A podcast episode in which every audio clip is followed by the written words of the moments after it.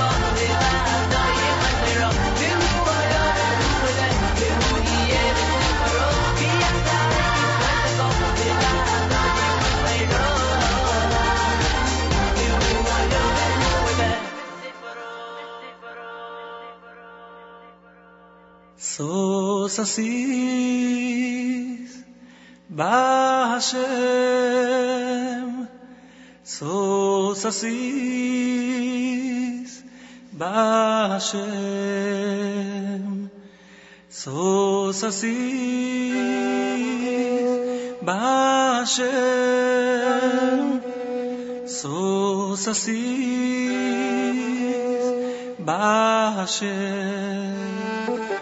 אני שמח בזה שאני משמח את השם.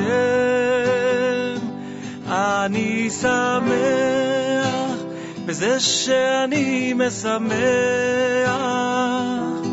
את השם.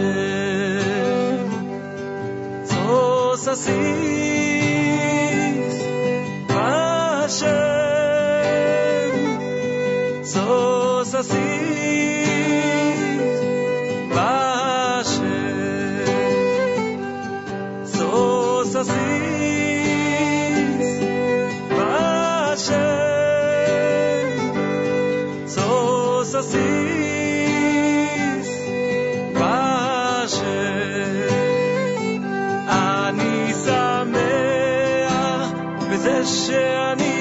לשמח את השם. אני שמח בזה שאני משמח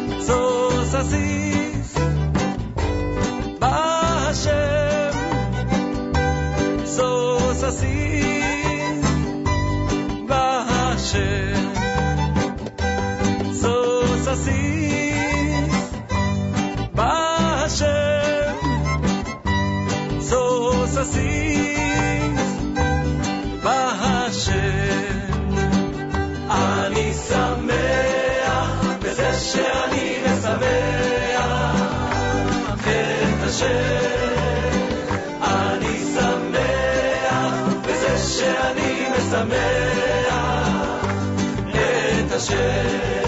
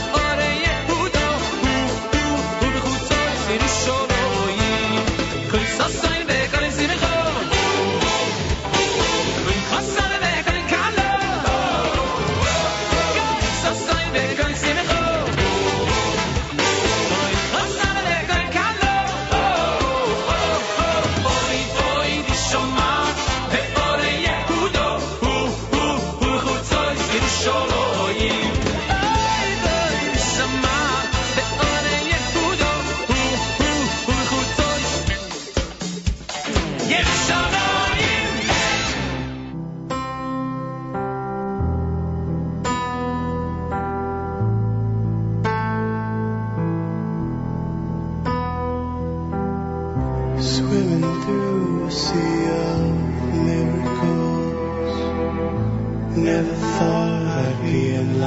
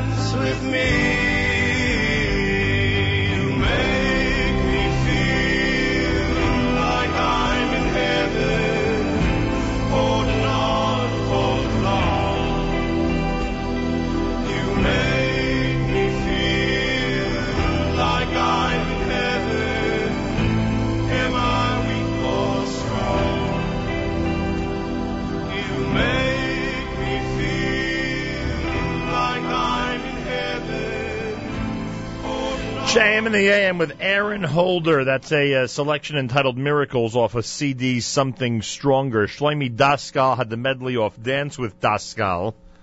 You heard um, Sos Assis from Yosef Karduner. Yoel Weiss had Adon Olam. Moshe Laufer off of Chabad with Moshe Laufer Volume 2 with Nigun Simcha.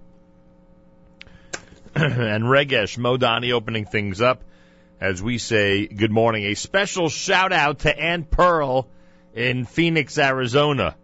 I see my cousin David just uh, posted a picture of Aunt Pearl with her good friend uh, Mrs. Spielberg uh, on Facebook, and uh, they both look great. They both look exactly like I uh, like I saw them last time I saw them. So a special uh, shout out to Aunt Pearl and the Siegel family in Phoenix, Arizona, from all of us here at JM in the AM. It's Thursday on this 24th of October to 20th of Mar Cheshvan. Good morning. A special Tzeichem L'Shalom to all those who are heading to Israel for Shabbat Chaye Sarah. There are a lot of, it does not look like I'm among them. I know, I still have another couple hours to decide. Does not look like I'm among them this year. And I regret that, but uh, there will be a lot of folks in our studio, in our uh, listening audience, I should say, who are going to be enjoying an amazing Shabbat starting tomorrow. Oh, I think we're actually going to check in with somebody tomorrow. I believe we're going to check in with somebody in the 8 o'clock hour who will have arrived already and uh, will be set for Shabbat in Chevron. So to everybody who's heading to the airport later this morning, kol hakavod, enjoy and uh, bring all of our dashcham, our warm regards to our holy brothers and sisters in the holy city of Chevron. 41 degrees, 70, yeah, 41, 73% humidity, winds are west at 8, mostly sunny with a high 56, and tonight mostly clear, low 38. Tomorrow mostly sunny, a high 55 degrees. We're at 77 in Yerushalayim and Tel Aviv, 75 in Haifa, 81 in Eilat, 41 degrees here in Jersey City as we say good morning at JM in the AM. Well, our friends from Masbia with a very special representative from a very special company are going to be here in the 8 o'clock hour. Um, we're encouraging people to donate to Masbia, not just uh, funds, which we always ask people to donate, uh, but food as well. And there's a very special company out there who we met a little while ago who have made an amazing gesture. I see was there was a press release about it in the Jewish press. They're getting some nice recognition. That'll be happening in the eight o'clock hour this morning, and we will explain. In the seven o'clock hour, Republican mayoral candidate in New York City, Joe Lhota, here live in our studio at JM in the AM. Joe Lhota will be here, and uh, we'll get a chance to discuss some of the issues important to our community. And um, should be an interesting conversation. Some of the numbers in the race are astounding, and I don't mean the difference in the poll numbers, the general poll numbers. When you ask, at least this is what I saw yesterday on Twitter, when you ask people who they prefer in the race in certain areas, in certain areas of leadership, Lhota's getting the majority of those votes, of those poll numbers. But when you ask generally who people are voting for, the uh, the differential in that result or in that um, in that poll is uh, staggering. We'll get a chance to meet the uh, Republican mayoral candidate in New York City, uh, who is running for mayor 12 days from now. Later this morning, about 7:40 this morning, right here at JM in the AM, when Joe Lhota walks into this building. 25 minutes before 7 o'clock, it's Thursday at JM in the AM. Thanks for tuning in. We're at 91.1 FM, 90.1 FM in the Catskills, Rockland County at 91.9 on the FM dial, and around the world on the web, JM in the AM dot org. You cry, in.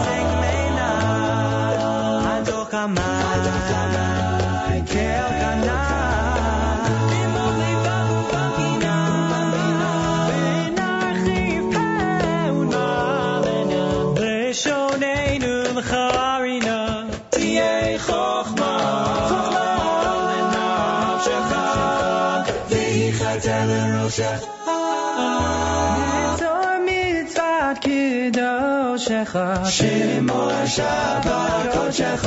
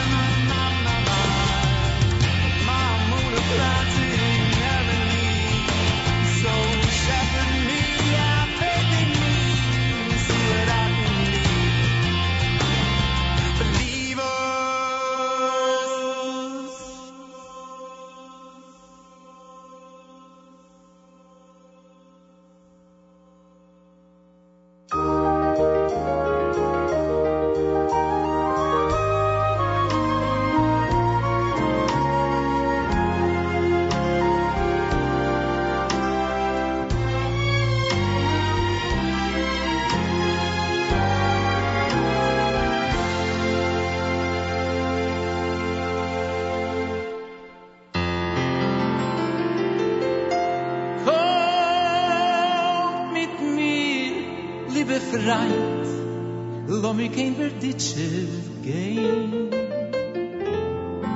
di toyre vi di zunder chayt du di mit khsidis iz a khieder shtey adi gesala vi brekala mit yidn fun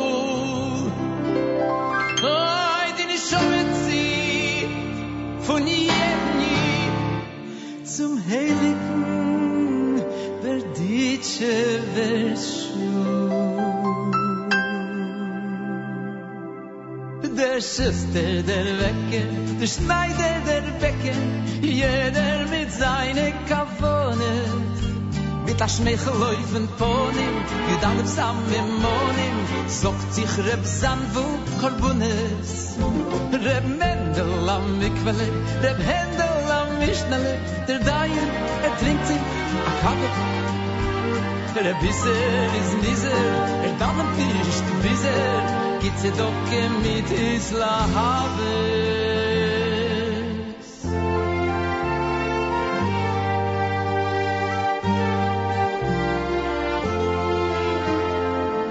in am Winkel stiller hey dort greizach Reb Yeshuale zu machen die Broche und mir auf zu finden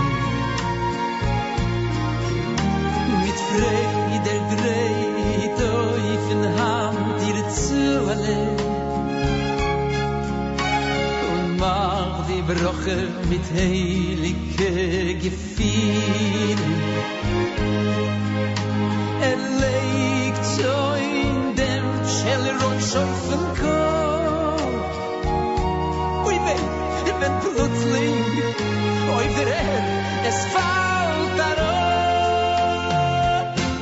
es er ein meine meine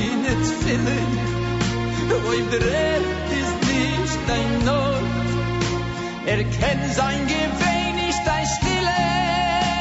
Er kennt nicht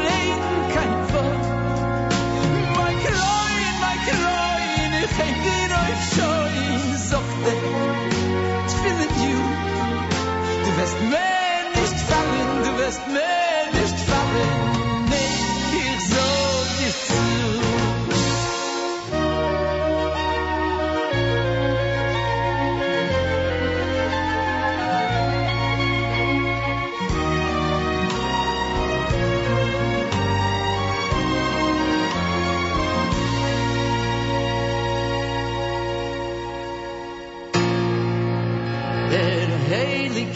verdi der derme yeti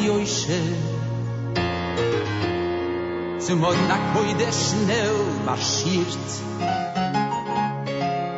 Se zieh gib mach das scha sak der id mit seine dach nu nimm und im star geriert mit alle koiches hat er und der roi und die Himmel na so ihr Spalt. Ui Tate im Himmel, ob nicht kein Verriebel, wo sich mach als a Gewalt. Ui Gewalt, Gewalt, wir wissen doch Tate, ah, du hast eure Tfilin, und du sind deine jüdische Kinder. Ui, die Warte gefunden, wie kennst du sein Stil? Hoi, wie kennst du sein Stil? Beschaß es deine Tfilen, never say der Fall. Du hast gesehen, bei dem Stark, es tut dem weh, mit Herz, es gießt sich von dem heiße Treppen. Von deine Tfilin, Herr schon leucht dem Geschrei. Oi dein Brillant soll schon der Heuben werden. Deine Tfilin soll mir nicht sein zu Spaß. Was hat es sogar a Scheile Von Hesse Hadas Gerecht. Meine Zwillen Meine Zwillen Wie teil bist du bei mir? Bald wird der ganze Welt fielen Den Kescher von mir zu dir. Mein Kreun, mein schon Ich hab dir lieb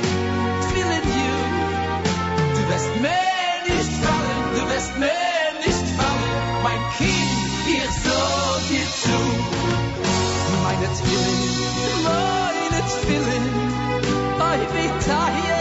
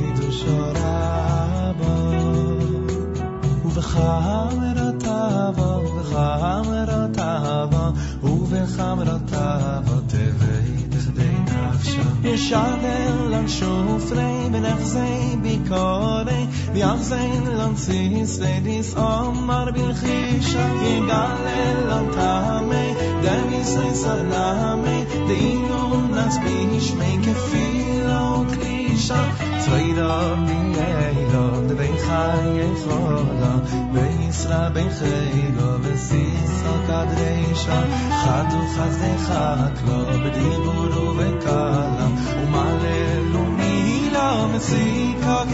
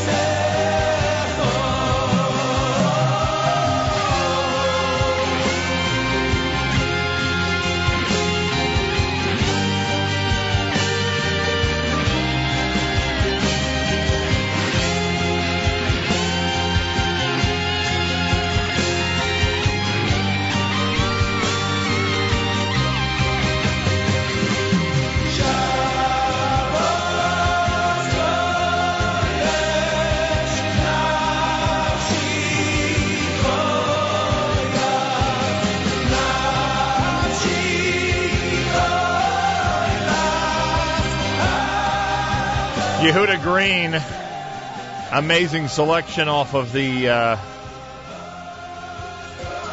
Peace in My Heart album. Before that, Shlomo Katz with Malay Olam. You heard Avremo with Amachaya. That's the uh, album title. Mind Tefillin is the name of the selection. I believe that was in our top nine at nine this week. Moshe Hecht with Believers, an amazing song. The Maccabeats had Dror Yikra, which is a single that has uh, hit 200,000 views on YouTube already. News from Israel coming up next. It's a Thursday on this 24th of October and 20th of Mar Cheshvan. My name is Nachum Segal. A special Tzeichem Shalom to those who are heading to the airport in order to make Shabbat Chayei Sarah in the holy city of Hebron. We are jealous and uh, we uh, ask you to please give our warm regards to all of our holy brothers and sisters there. It's mostly sunny outside with a high temperature 56 degrees, 41 right now. Full day on the stream at jmam.org, including our live lunch coming up between 11 and 1. Dr. David Lieberman will join me with sound advice between 1 and 2 this afternoon, and plenty more coming up on jmintheam.org. We'll give you the details. Miriam L. Wallach has an amazing That's Life program this morning, and Charlie Harary with an amazing Book of Life program this morning. All the details are coming up. Uh, Galei Tzahal, Israel Army Radio, 2 p.m. newscast for a Thursday follows next. We say Boker Tov from JM in the AM, and we remind you, Facebook update page, Jewish Radio World with Nachum Segal on Twitter at Nachum Segal Net. Coming up in the 7 o'clock hour, New York City mayoral candidate Joe Lhota expected in our studios right here at JM in the AM. גלי צה"ל, שעה שתיים, כאן שיבל כרמי מנסור עם מה שקורה עכשיו. רימון הושלך אל חצר ביתו של אלי טביב, בעלי קבוצת בית"ר ירושלים. כתבתנו שרון פולבר מדווחת. הרימון לא התפוצץ ואיש לא נפגע. חבני משטרה כעת במקום על מנת לפנות את הרימון. מקבוצת בית"ר נמסר בתגובה, אם מגיעים למצב של הנחת רימון מתחת לרכבו של בעלים של מועדון כדורגל, שום הישג ספורטיבי לא שווה. לא מתקבל על הדעת שאדם היוצא עם ילדיו הקטנים מביתו ייאלץ לבדוק את רכבו. מישהו כאן איבד פרופורציות ובמצב שכזה, אחרי שכלהיות שייך לתחום, עובד כלא היה קיים. מחריף המשבר בין ארצות הברית וגרמניה בעקבות פרשת האזנות לקנצלרית מרקל. שגריר ארצות הברית בברלין זומן לשיחת הבהרה.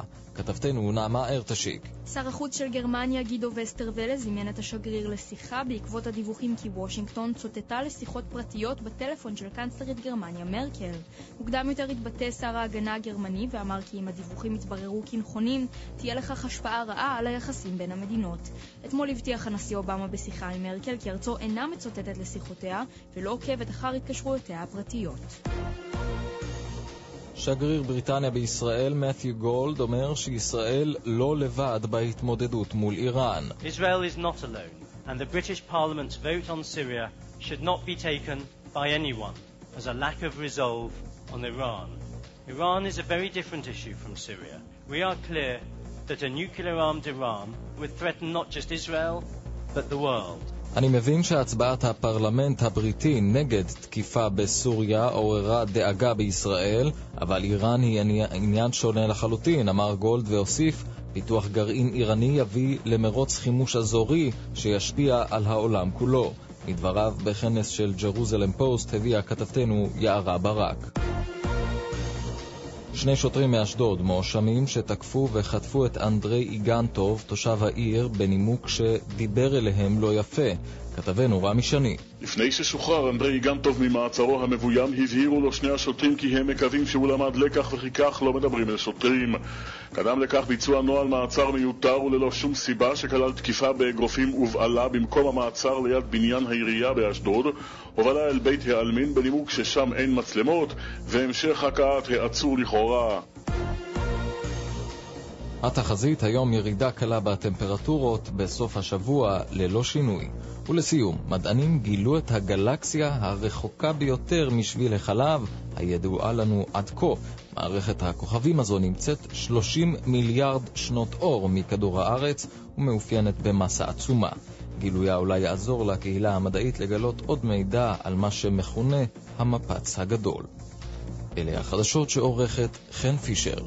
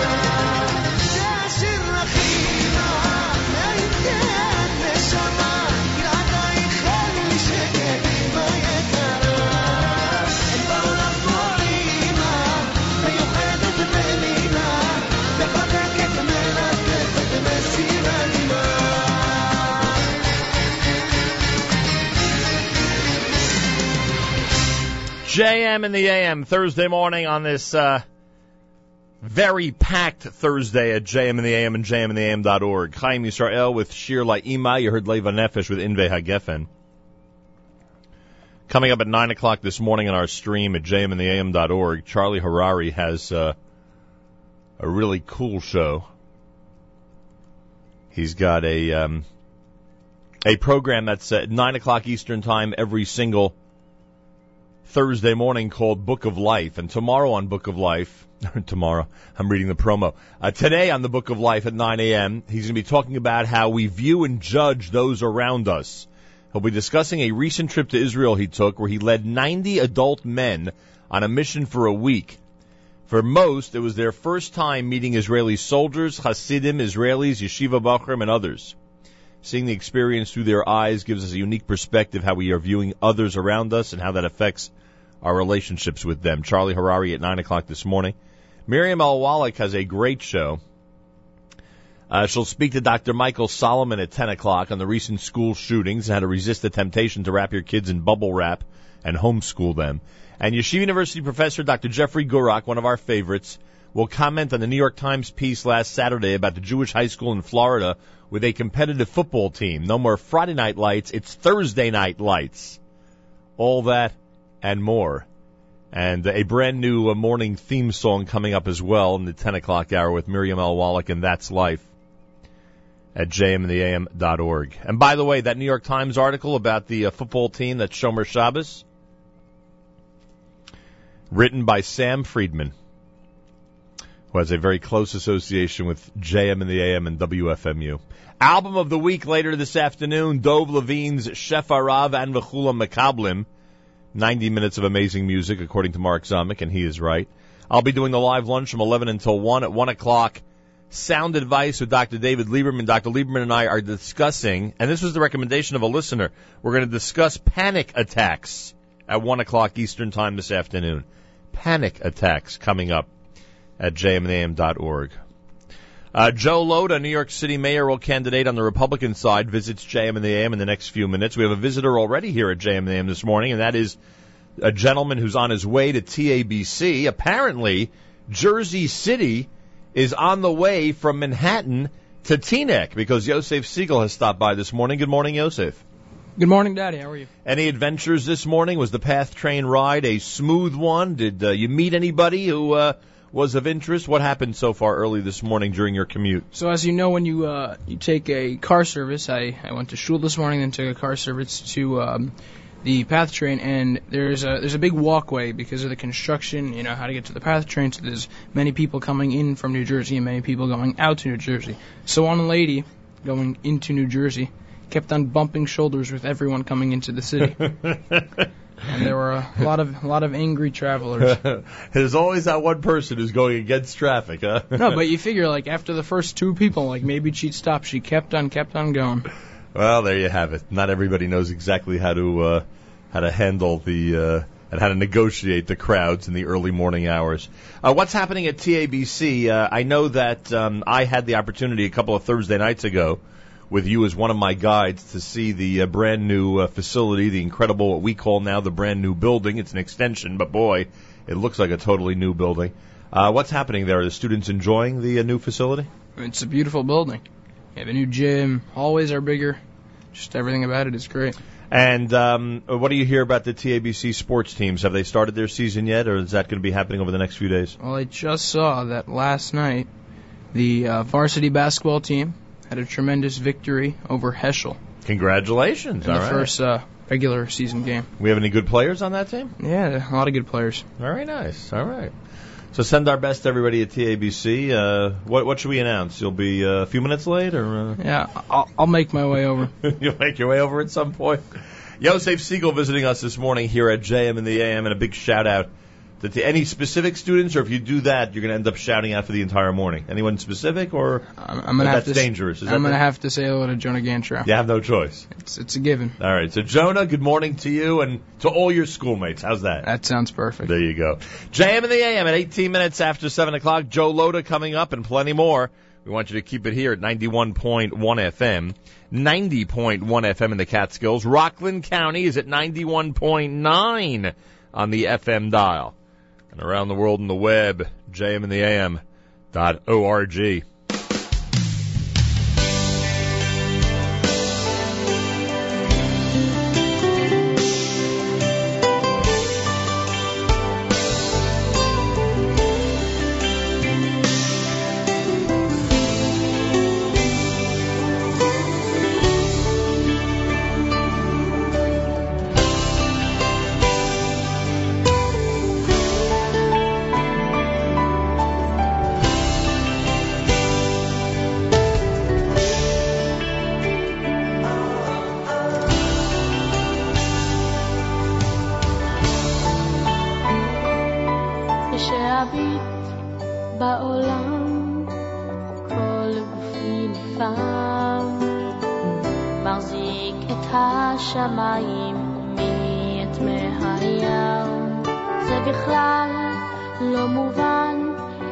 אחזיז את שתי ידיי, מלאה אשר נתן לי את חיי.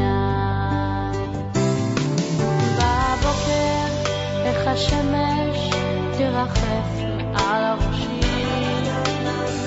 ובלילה היא נמלטת למקום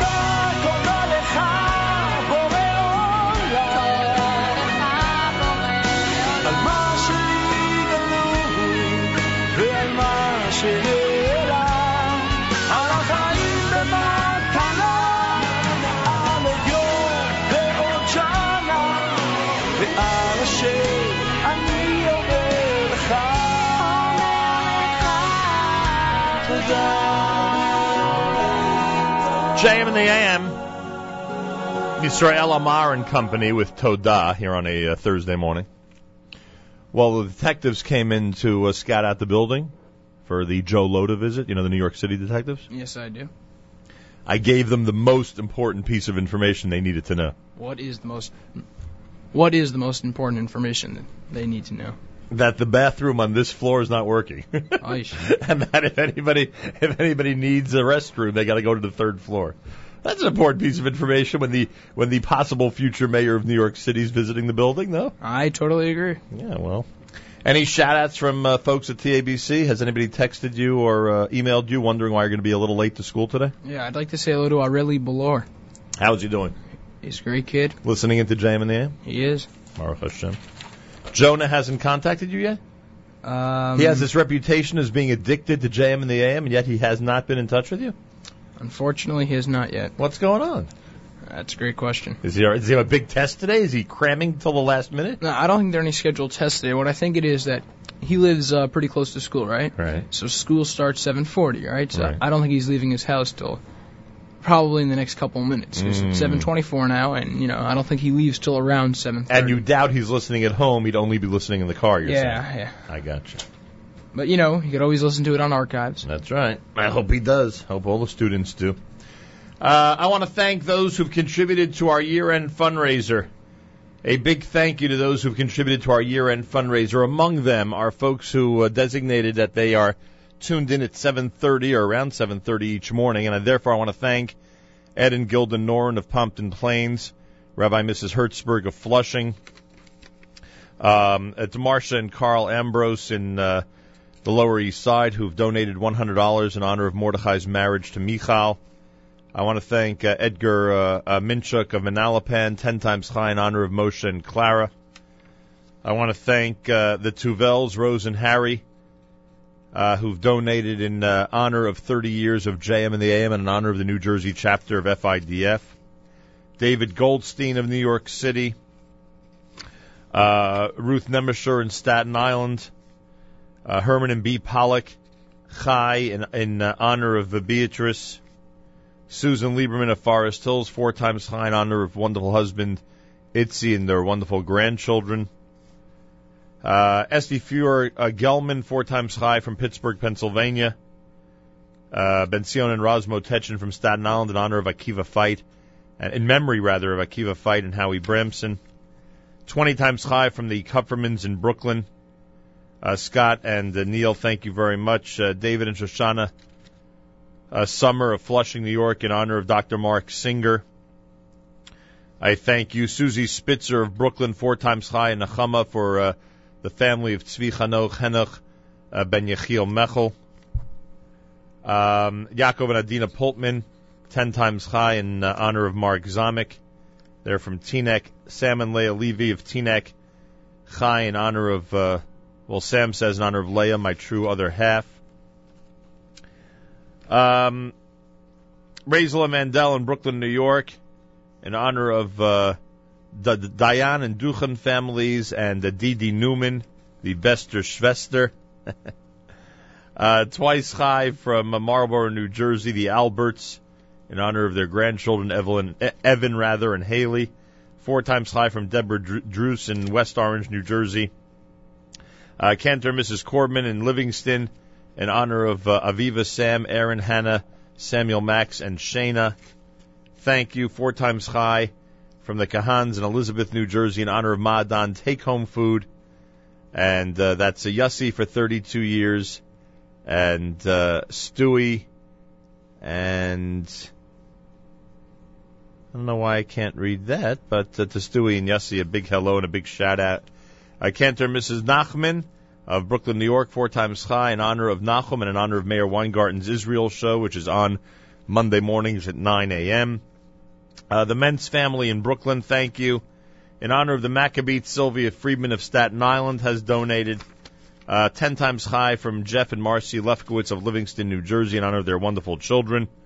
Uh, Gail Beanstock of uh, Wynnewood, Pennsylvania, has donated in honor of Congregation Beit HaMidrash of Wynnewood, Pennsylvania. So those those are people who designated or, or indicated they listened around 7:30 in the morning and we thank them very much for that. And um, anybody who has not yet contributed to our silent year-end campaign, not only can you do it via mail with the envelope that you likely received from us if you're a regular contributor, uh, but you can go to the web if you're a new contributor or anybody who wants to give. You can go to the web at jmnam.org. You'll see the link at the top of the page. Joe Lhota, New York City mayoral candidate on the Republican side, expected in our studio minutes from now here at JM in the AM. Yosef Segal has an update. Go ahead, sir. Well, I wanted to say um, good morning to Dan Playoff, who you uh, saw uh, a couple Thursday nights ago. Yeah. Saw him last week also. Good. That's right. Dan uh, played uh, last night in the TABC varsity basketball Did game. Did he indicate how he did? Did he indicate how many points he had? I don't know, but I'm sure he had a great game. Yeah, he's a good ball player. Yeah, huh? he's he's, he's great. So Dan, thank you, and I know he's a big Rabbi Goldwasser fan. and Rabbi Goldwasser's coming up, so perfect timing. Uh, Rabbi David Goldwasser's words. Zecher Nishmas of Zebin Rabbi Yosef Here is Rabbi David Goldwasser with morning chizuk. Good morning. Derech Eretz, Kodma Torah. The Gemara says, Noach loyla Adam, it would be better for a person, that a person should cast himself into a fiery furnace, rather than embarrassing his fellow man in public. Yet Chazal tell us that a ma'abir atzmo one who chas v'sholem takes his own life, ein loy chelek loylam does not have a portion in the world to come. The Pnei Yeshua points out that b'mokom habanas chavero hetiru, a person is allowed to take his life in order not to cause grave embarrassment to his friend.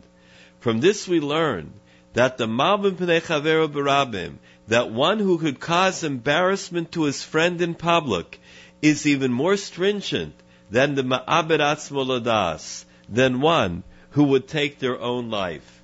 The Alter of Slobodka once stated, It is so important that a husband and a wife should respect each other. They should be mechabed each other and honor each other. Whenever it's necessary to ask mechila, both should be in the habit of asking for each other. When Hagoyin Rav Moshe Feinstein needed heart surgery, he began to think through a cheshbon nefesh. He began to take an accounting of his life. He wanted to know which sin was goyrim caused this weakness. He himself thought it must be a punishment because he was poigeya in the feelings of another person. However, he couldn't recall the incident. He started to review all the years of his life until he went back to his childhood. There he found the reason for his suffering.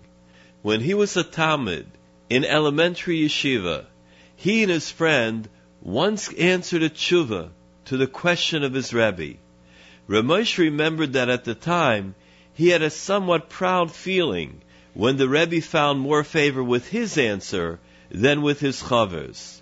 Even though, in actuality, he didn't cause any damage to his friend, nevertheless, it wasn't proper to feel exalted through someone else's deficiency. This has been Rabbi David Goldwasser, bringing you morning chizik. Have a nice day.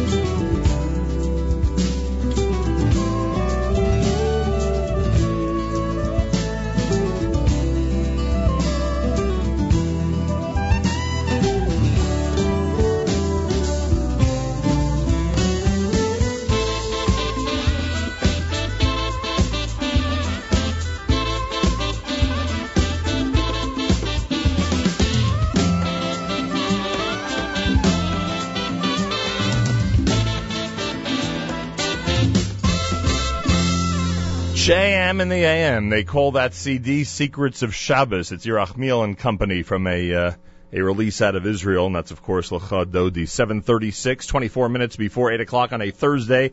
A big Tzeschem L'Shalom, a big bon voyage to those who are heading to Israel, actually heading to the airport now to be in Israel for Shabbat Chayei Sarah, the holy city of Hebron.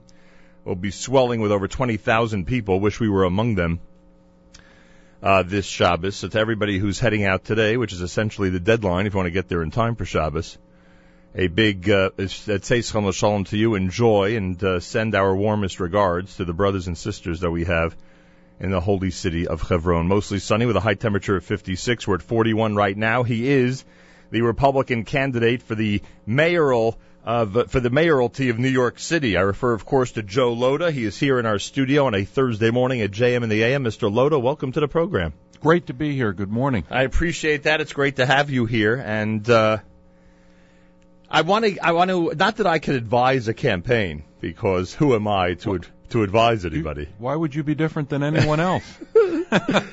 but here's what I want you to do. Here's what I would like you to do. I want you to get up in front of New York City and say, let me tell you the Nachum Segal story. I moved to Manhattan on November the 7th, 1989, the day after I got married. And the area where I live, uh, I still live there now, and the area I live was a very difficult area and very challenging. Mm-hmm. I had four cars stolen in the first two years that I lived there. There are streets, I'm specifically speaking of, I'm sure you're familiar with it, Clinton and Delancey, where I would never have walked during the day. Mm-hmm. Now my kids can walk at night. Right. And that to me is the story of New York City over the last 20 years. Mm-hmm. I noticed this morning in one of the papers that when it comes to public safety, you are trusted, according to the polls, more than your opponent or anybody else who's been in this race over the last few months.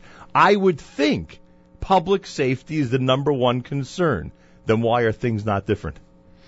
Uh, public safety is a concern, uh, depending on what communities you go into. Other communities, it's about jobs. They want to make sure that they can be employed and their children can be employed. But I've been talking about public safety for a long time, and I've been talking about how I believe uh, my opponent's views on public safety are reckless. Uh, it will send us back to an era that we don't ever want to go back to. Uh, I'll be having a press conference later today at the right outside the 6-7 precinct in Brooklyn, which is starting to see uh, over a hundred percent increase in shootings in the last month. Um, that type of situation requires to, an attention uh, from the mayor and from the police commissioner. And I actually believe that my opponent, Mr. de Blasio, really doesn't have any plans other than to enhance the relationship between the NYPD and the community. I don't know of anyone, any of the 8.3 or 8.4 million people in New York who would disagree that we need better relationships between the government and the people. NYPD and the communities, every agency in the communities, there is a complete disconnect right now between um, the government and all of uh, the communities in the city. That being said, um, you need specific plans. You need dynamic plans. One of the things that I know about public safety is that the police department needs to keep changing its strategies and its tactics to stay one step ahead of the criminal element. If you keep doing the same thing over and over again, criminal elements way too smart. They'll find a way around it. And this is not, even though we're speaking in this forum, this is not a Jewish issue. I would assume this topic comes up in every single community and neighborhood that you've approached over the last few months. It's a New York issue. It's it's not to any particular community, though. Every because every community is affected by rising crime. Simple as that. It's as simple as that. And therefore, I think the best strategy and the best message is to continuously say, hey, we are going back. We are going back to, you know, the early 90s and Giuliani Bratton and, you know, say what you will, but we need it. New York City needs it. It's the, look, I believe, and I'm sure this is no revelation to you, the economic success of the city and the incredible and amazing run that the city is on is, is mostly because of what happened during that period and, and how much public safety was taken seriously. There's no doubt in my mind that everything great that's happened in New York over the last 20 years began with the reduction in crime. Uh, businesses feel that you can invest in New York City again. Uh, you know, people feel that they can walk down the streets at night. I no longer have a sign in my car that says no radio. Uh, it's just little things like that, or walking out of my apartment on the Upper West Side of Manhattan uh, before I moved to Brooklyn, and, and listening to this crunching of glass, which I found out were crack vials underneath my feet. Uh, you know, we, we can't go back to those days where New York was a dangerous place. Right. And you know, unfortunately, 40% of the electorate today uh, does not was not in New York 20 years ago. So we have a very, very different and changing demographic. When you tell someone who's 35 years old what New York was like 20 years ago when they were 15 and living somewhere else, they think it's like a bad, they think it's science fiction. Um, they have no recognition of what New York was like. You know, when they, if they watch the movie Taxi, for example, Right. they absolutely believe that it's fiction. Um, and that it's not, you know, based on some level of fact. New York was a very, very different place, and that was the point I was bringing up in my commercial on how I believe Mr. De Blasio is recklessly dangerous when it comes to public safety issues. Look, everyone knows I have a great relationship with Mr. de Blasio. I thought the commercial, though, was quite appropriate. Images from the past were 100% accurate as images tend to be. And that's the way New York was. And you just met someone this morning, my son, who does not know New York like the way you're describing it. He only knows New York and lower Manhattan to be a flourishing area that's attracting people in their 20s and 30s, just keep moving in and spending money and building businesses. It's a much, much different place. I'd like to give your son a documentary of what happened in Tompkins Square Park, Oh, right where you live. that's I don't know if you go in there, but there was a time when you would stay a block away because of all the activity or all of the criminal activity that happened in Correct. Tompkins Square Park. And now they're biking over there and walking through there and having the greatest time in places Look, like that, that. that's the beauty of the reduction in crime. We are going to parts of New York City that we never thought we would go to before, whether it's on the Lower East Side or look at what's going on in Williamsburg, Right. in the old industrial areas Greenpoint. of Williamsburg. I mean, it is Greenpoint, Long Island City. Uh, the gentrification that's going on in Crown Heights, and, and which is causing some issues for the community as well. I realize that. Uh, but what's happening is that it's moving out. And actually, I think one of the greatest beneficiaries is the borough I live in, Brooklyn. Mhm. Brooklyn is on a roll. It's in its ascendancy. Uh, it's it creates more jobs than any other borough. It's populous. It's uh, a great place now to live. When I moved to Brooklyn 25 years ago, it was always I used to say this. It was easier for me to go to Manhattan than it was for anybody from Manhattan to go to Brooklyn. Right. You know, it's like you know going through requiring a passport. the world has changed now. It's the hot spot. D.A. Hynes was here this week. We spoke about Red Hook and the amazing transformation there, and he claims that Brownsville's next. I said, Brownsville? You know, you just mentioned the words 20 years ago and people would start to shudder in fear. And he says that he predicts that that same type of transformation can take place in a neighborhood like that. Brownsville, it, it is amazing to me. I've heard the same thing. It's great. For me, Brownsville conjures up. The, Right. Remember the school strike? Remember Exact- it started in Brownsville. Sure. Uh, look, I um, there's so much great going on, and again, it started with the reduction in crime. I'm not satisfied with where the levels of crime are now. It needs to go lower.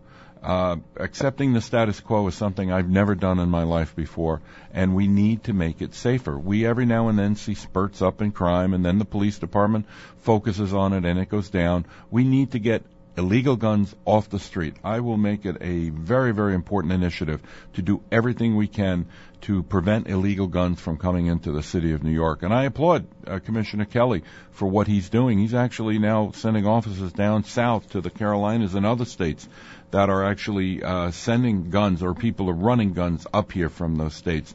And those guns are killing New Yorkers. It's got to stop. Joe Lhota's here. He's running as a Republican in the New York City primary, tw- uh, New York City mayoral election 12 days from now. We are about to hit a very significant anniversary. Uh, this coming Tuesday, we're actually broadcasting from Achiezer. You know that they uh, did an amazing job in the aftermath of Hurricane or, or Superstorm Sandy. I can't say hurricane because too many of my friends who had hurricane insurance couldn't collect the penny. Instead, that they're you know they're they're suffering. But that's a that's a whole whole other issue. Um, uh, th- that I'll take up with Governor Christie since they're uh, suffering here in New Jersey from that. Um, but the uh, I read the, early this morning. I read some of the articles that were written about you uh, in regard to Superstorm Sandy. You did very well through that episode, to say the least. As the uh, and and the and, and the proof is in the pudding because it, it seems to me that the, that um, columnists of all uh, of all political persuasions acknowledge the fact that uh, that you really helped the city bounce back very quickly from that. Di- Are we overreacting now during this first anniversary? I know that there are plans and we have to spend billions for infrastructure, but with the rarity, the relative rarity of these storms, are we overreacting overreacting now a year later? No, I don't think we are. In fact, I think we're underreacting throughout the entire year. Uh, we lost 43 humans during that storm, 43 humans that we all miss today. Uh, quite honestly, uh, I'm amazed at the lack of concern about what's going on in the Rockaways and in the southern part of Brooklyn and the South Shore of Staten Island.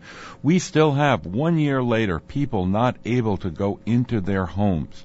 Uh, there's something dysfunctional about our federal government, our state government, and our city government that they make it difficult to pass money along to the people to renovate their homes.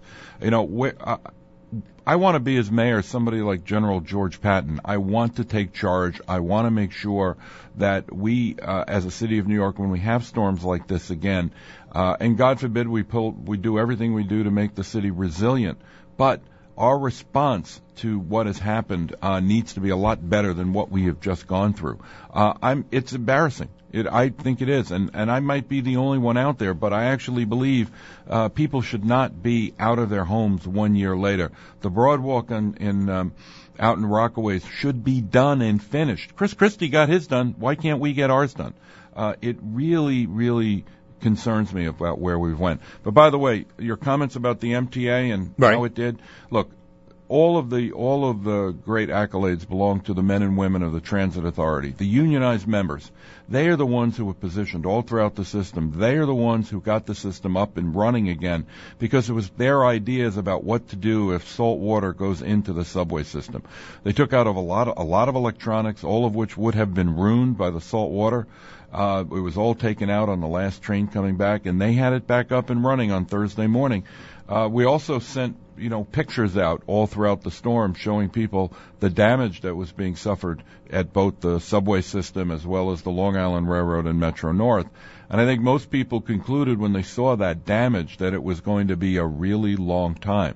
Well, let me tell you, I saw the men and women of the Transit Authority rally uh, because they, to a person, um, they all love their job, and they love their job because they know five and a half million people take the subway every day, and it's an amazing number. Our city could not operate without a, a subway system, and so of course it's not a perfect system. There's nothing perfect in this world, but don't forget the subway system was designed in the late 1890s. It opened in 1908.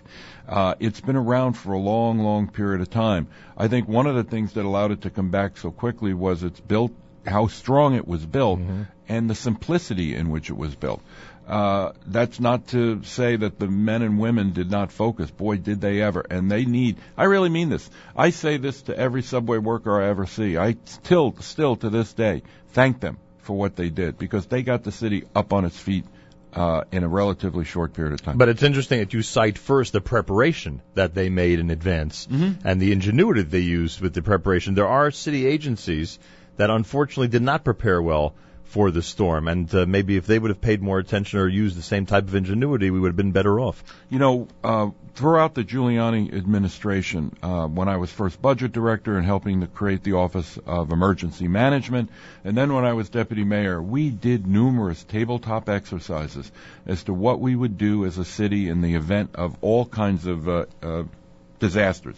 They could have been man-made or they could have been Mother Nature. We, we, you know, we we planned for what we would do in a hurricane. We planned for what we would do in various different terrorist incidents.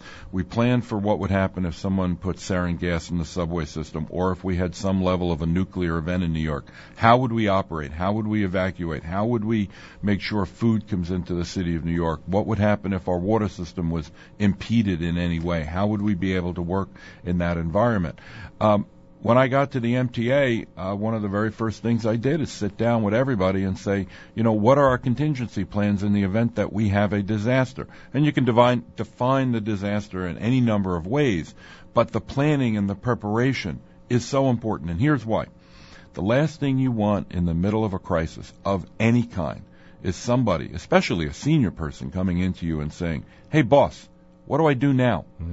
Everybody needs to know what they need to do, and you need to train for it. You need to practice for it, because while some people will say, "Well, it may never happen," uh, that doesn't make me comfortable. It may happen, and let's let's be ready. We've learned that lesson too many times. Joe Lhota is here, running for on the uh, 5th of November, running for New York City mayor on the Republican side. Uh, you discussed how public safety is uh, is directly responsible in so many ways for the flourishing of New York City. The educational system, in many ways, is responsible for what New York City's makeup is and what it looks like years from now.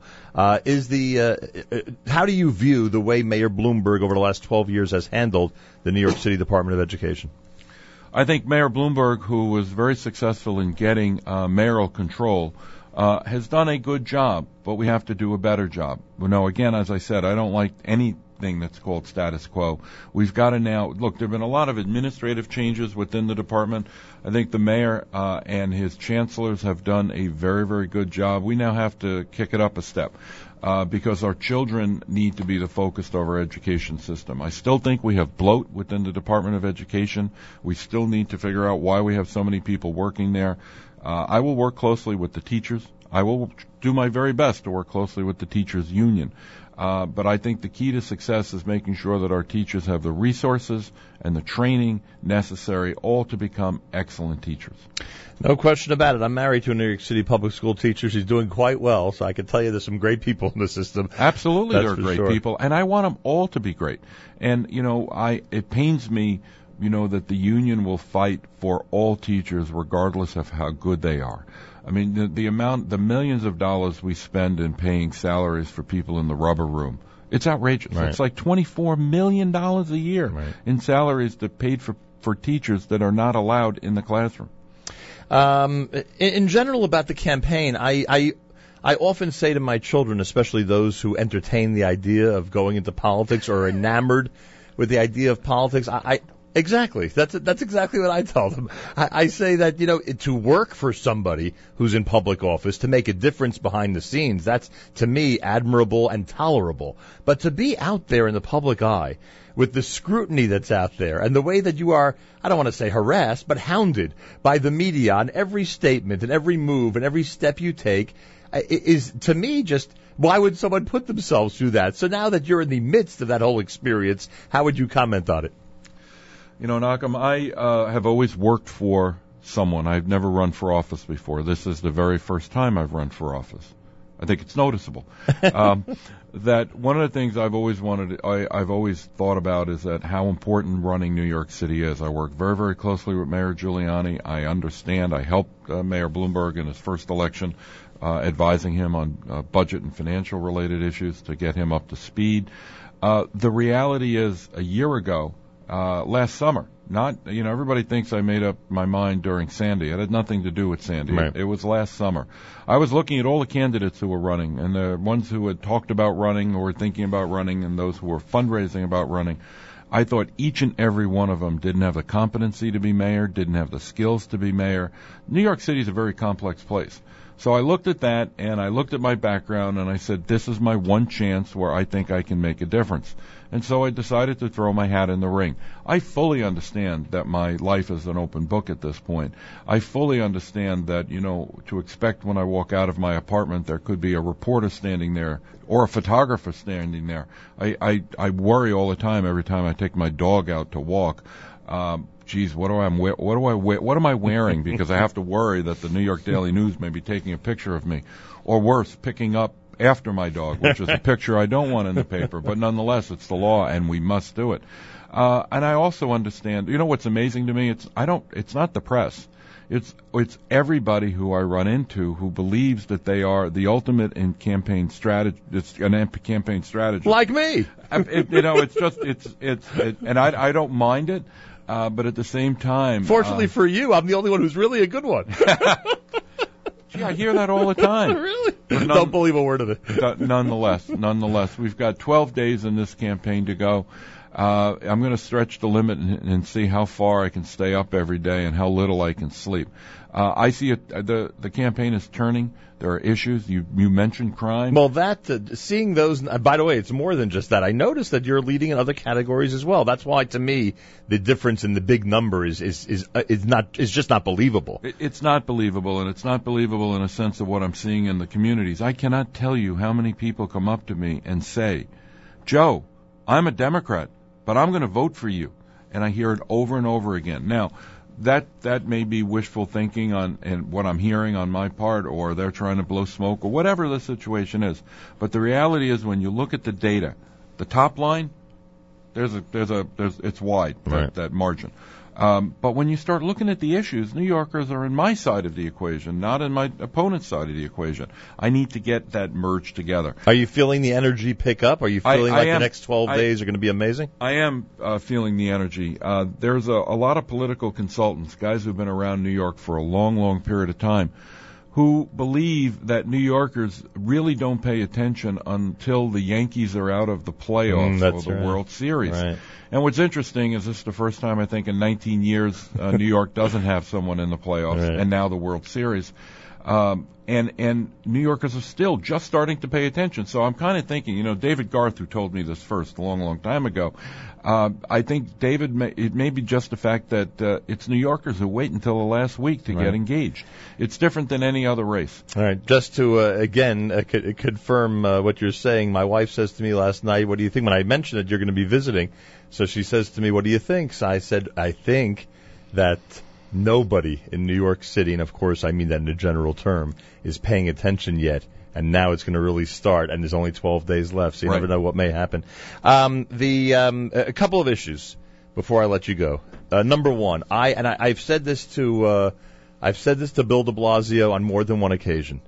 Any mayoral candidate who comes out and says that on the day after they're inaugurated, we are eliminating all bike lanes in New York, even though I don't endorse anybody, they are getting my endorsement. So, Mr. Lhota, I ask you the same question I always ask him. And he's leaning, by the way, toward no bike lanes, although he wouldn't say it definitively.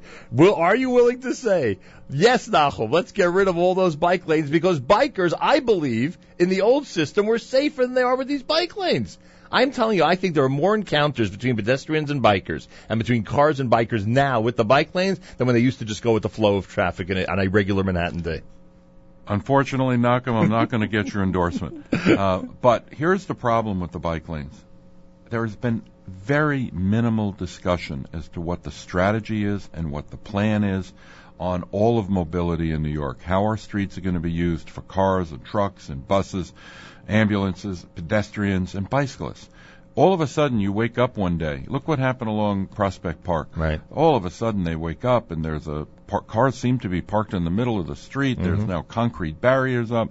The reality is, this is something you know, and a lot of the transportation alternatives folks and folks like that will say, well, didn't you read the mayor's sustainability report and Plan NYC 2000? Or didn't you read the speech that the mayor gave, uh, his second, third, and fifth, you know, state of the city address? This requires involvement with the community so they understand it. Doesn't matter where I go in any one of the five boroughs, everybody's saying, what's the plan? And that in and of itself is a problem. Government needs to communicate what the plan is, what the vision is. Uh, and um, I think that's true. Now, let me also tell you something. Yeah. From the polls that I've seen, it's fascinating to me. New Yorkers 35 years and younger love the bike lanes in the high 80% range. And then as you get older in the category, Less you start to- tolerable. unbelievably less tolerable. so there's something here that's going to, it's going to, over time, it's going to be much more acceptable. Uh, and, you know, it's something, it's a change. Uh, you know, I think the other night, de Blasio, Mr. de Blasio and I, uh, agreed on, you know, what's going on in Times Square and in Herald Square. My proposal is, uh, going to be, and as, always has been, I don't understand why, uh, these street plazas are permanent. Uh, why do they have to be permanent all the time? You know, the curbs are still there. Right. Uh, all of the furniture, you know, I think they they try to lock the furniture down as much as possible because being New York, things things tend to disappear. But the reality is, we should be able to open it up during certain hours of the day Right. to deal with the traffic problem and overall, you know, go in, in a direction to enhance mobility in New York. All right, I won't even tell you my opinion on chairs and tables on Broadway. That's a whole separate issue. I'm still working on the bike lanes first, but we'll see what happens. But I'm waiting for the barbecues to be put out there. Let's really do it. exactly. That's what's going to happen. Stan Brezenoff was here. I don't know how many years ago when he he was the uh, he was the head of Port Authority. I think at that time, Port Authority, MTA, one of them. Right. Well, Stan was And- Stan. Stan worked work for Mayor Koch, and Right. after he left the Koch admin, after David Dinkins came in, um, Stan he moved on. So I, I said to him at that time, because I was so frustrated with the commute at that time uh, uh, from Manhattan, I said, you can construct in the Holland Tunnel all you want. Just let me know when you're doing it, Right. so I know when to avoid it. I feel it's the same thing with the bike lanes, with the Granny Islands. You know, you can you can take Grand Street and reconfigure it all you want and do it, but let me know Right. so so that I understand what the plan is, and I understand that if I want to go to the Williamsburg Bridge now, I got to wait ten minutes in my car on Grand Street. That's and, all. and and today it's much different than you know 20 years ago when Stan was at the Port Authority. Today we have all kinds of social media. You Right. can use Twitter. Instantly you can, you'll know. You can use emails. You can send information out all the time. 100%. Um, and we need to do that. Now the government needs to do a lot more of that. It's America's one and only Jewish Moments in the Morning radio program, heard on listeners sponsored WFMU East Orange, WMFU Mount Hope, Rockland County at 91.9 on the FM dial and around the world on the web at jmintheam.org. Our final moments with Joe Lhota, who runs on November 5th on the Republican line uh, for mayor of the city of New York. I would be remiss, and I'll be con- I'll be uh, criticized all day if I don't ask you about specific community issues. Sure. Um, look, I, I, I would guess that as you go through Jewish neighborhoods or certain Jewish neighborhoods, there are certain topics that constantly are coming up. And one of them is Metzitzah B'Peh, which I think you refer to as MB, MBP, is that yes, it? yes. That's how you refer to because it. I, every time every time I try to say it, I botch it up, and therefore I gave it the initials. And and it's been pretty accepted throughout the community when I say it because they all They, uh, they understand know what you mean, how right. difficult it is for me at least to pronounce. So I, I just want to give you my perspective on it, and I think mine is the most level-headed perspective. And I'll say this to any any Jewish leader and anybody in the community. Sure, all of us are concerned when un, when any public safety issue comes up, and we certainly want to be educated about the do's and don'ts and what you know scientists and doctors think and what religious leaders think. Yeah, but I don't know if New York City government should be stepping in and without all the evidence, certainly making decisions about this thing. That's my perspective on it. I, I totally agree with you, and I also think it's a violation of the Constitution for a government to restrict religious practice. It goes far beyond what, what our Constitution allows to happen. I don't see anything wrong with the government educating. You know, when you take your, your child home from the hospital, they always give you a package. Right. You know, I, when I first received it, you know, 22 years ago when my daughter was born, I was hoping there was an instruction guide in there, but there wasn't. There were no instructions. But there are all kinds of issues related to how to feed the child and all cleanliness and all kinds of issues. Included in there should be a sheet of paper from the New York City Department of Health talking about risks. Period. You don't have to sign it. You don't have to read it. You don't have to acknowledge it. You can do with it as you wish. Education is a part of a role that government can play. But outright denying it, outright banning it, or requiring you to sign on the dotted line that you've read it and you understand it is wrong. Um, by the way, is uh, she a political science major, or she's not heading toward that arena? in- My in- my daughter just graduated uh, from Georgetown With poli sci or, uh, she was a government. There major. you go. It's so unfortunate for me to hear this. Um, I shouldn't have reminded you, huh? you know, my daughter, my daughter grew up. Uh, she was, she had the uncanny ability, twenty some odd years ago, was the only person who was allowed to run through City Hall whenever she wanted. She would do it in her pigtails, and I, I can remember being embarrassed because I was in a meeting with the mayor uh, and the police commissioner talking about something very serious and very confidential. The door swung open. My little six-year-old daughter kept running and jumped right into Rudy Giuliani's lap. Uh, we took a picture of it, but she had total control of City Hall back then, and she was wonderful. So she was a government major even then. Well, she's. I think it, she's been around government for a long time. Right. She's talking about graduate school right now, going in a different direction to become uh, very employable in this society, and I'm very happy for that. Uh, final comments regarding the community. Am I right then that when you're traveling through noticeably Jewish areas of New York, that education and housing are, the, in addition to public safety, are the two primary issues? Uh, absolutely, the amount of uh, you know the, what's unique about the the Orthodox and the Hasidic communities are the number of yeshivas. Uh, we need to do something to help. The costs are going out of control. The two things that I always talk about uh, with the with the yeshivas are actually three things. Uh, number one, last year in the New York State Senate, uh, a bill put forward by uh, Marty Golden from Bay Ridge, Brooklyn, uh, basically put forward a credit, a tax credit for those parents who send their children to a school other than a public school. So it encompasses all levels of uh, private and independent schools would have a tax credit. It wasn't allowed to come to the floor. Uh, in the New York State Assembly. It ought to. It passed in the Senate. Let's pass it in the Assembly, um, and then let's move it on to the governor's desk so it can be signed. Um, the other thing is, and you mentioned before, public health and public safety. Um, when I was a kid, New York City paid for uh, part of the salary, it's not all of the salary, of a school nurse. Mm-hmm. Because the school nurse was required to really focus on public health, uh, not just in, you know, the health of the students. Because if the nurse saw a trend, her responsibility was to notify the city of New York that there's something going on here. It became an early warning system for public health related issues. I think New York City can and should participate in the cost of a school nurse at any other uh, at any schools. And the second one is public safety. Schools spend a fortune on public safety. It's called public for a reason. We saw what happened uh, up in a, a beautiful and sleepy little town in Connecticut where someone with a gun was shooting kids in kindergarten and first grade. That could, unfortunately, we live in a world where that can happen. And unfortunately, we live in a city that is a terrorist target. We need to coordinate security. NYPD and the School Safety Division, I believe, should be placed in front of every single private school in the lobby so that there is a presence there. But there's also an ability that in the event something happens, the NYPD has been part of the coordination and planning. What will happen? Where will the students go? What exits will be locked? Uh, and how will we deal with any type of situation that we really don't like to talk about, but we have to be prepared for? At 6 p.m. today, I'm sitting in for a gentleman named Michael Fragin in his regular slot. What's he going to be doing? And he's, uh, from what I hear, he's pounding the pavement and working hard for the Republicans in New York City. That's what I've been told. Um, and one of my guests this evening is a handwriting analyst who is going to be examining the signatures of Bill de Blasio and Joe Lhota. Where where did they get my signature from? That's a very good question. But it's printed in the. I could show it to you. It's printed in the paper. That's funny. Okay, good. What will we learn from the signature of Joe Lhota tonight? Do you have any clue? I'm an o- yeah, I think I think so. Um, I'm an open book.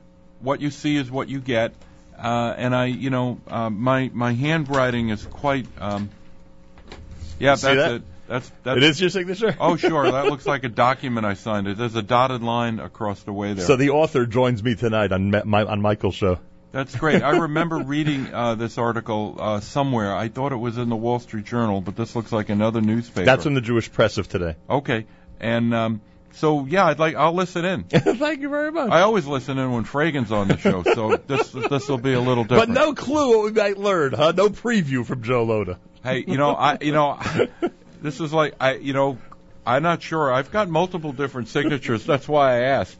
You know, sometimes I just sign Joe, and you know, it's really interesting to me. I I always use my first name Joseph, but now in the campaign I sign things Joe. Right. It's a marketing thing. There you go. And it's much shorter and easier, I guess, when you're signing so many more autographs than you used to, right? That that's true. Thank you so much for visiting us this morning, and good luck on the 5th of November. Thank you. And uh, one thing I'd like to to say to all of your uh, uh, listeners who are from New York City, come out and vote on November 5th. Exercise your right to vote. It's a it it's uniquely American, and we're not taking advantage of it anymore. So I'd like you to vote for me, but nonetheless, get out and vote. It's an important thing that we do as Americans. And Jewish grandmothers, and you know something about Jewish grandmothers. I do, I Jewish do. grandmothers would say it's our obligation after our history to get out and vote. So. I, it is an obligation, and it's one that we should uh, love doing every year, and sometimes more than once a year. Thank you so much again, and Thank good you, luck. Malcolm. Thank you. Joe Lhota on a very special Thursday morning at JM in the AM.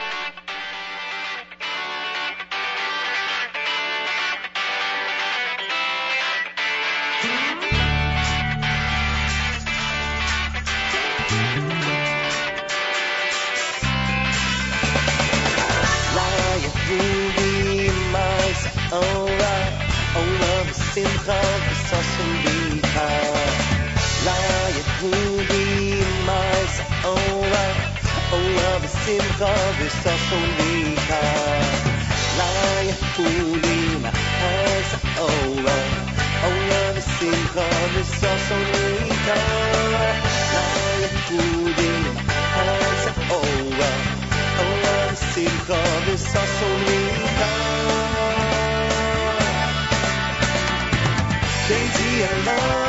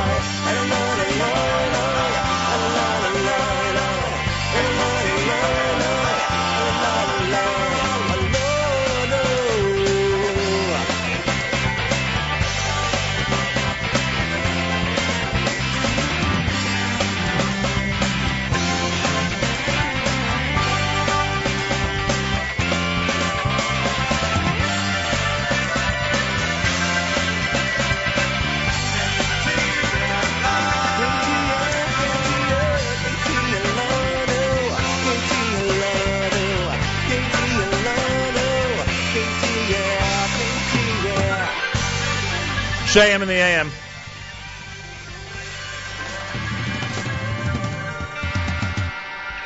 La Yehudim, uh, Thursday morning, uh, big, big, big Tzeis Shalom to those who are heading to the airport for Sarah in Chevron.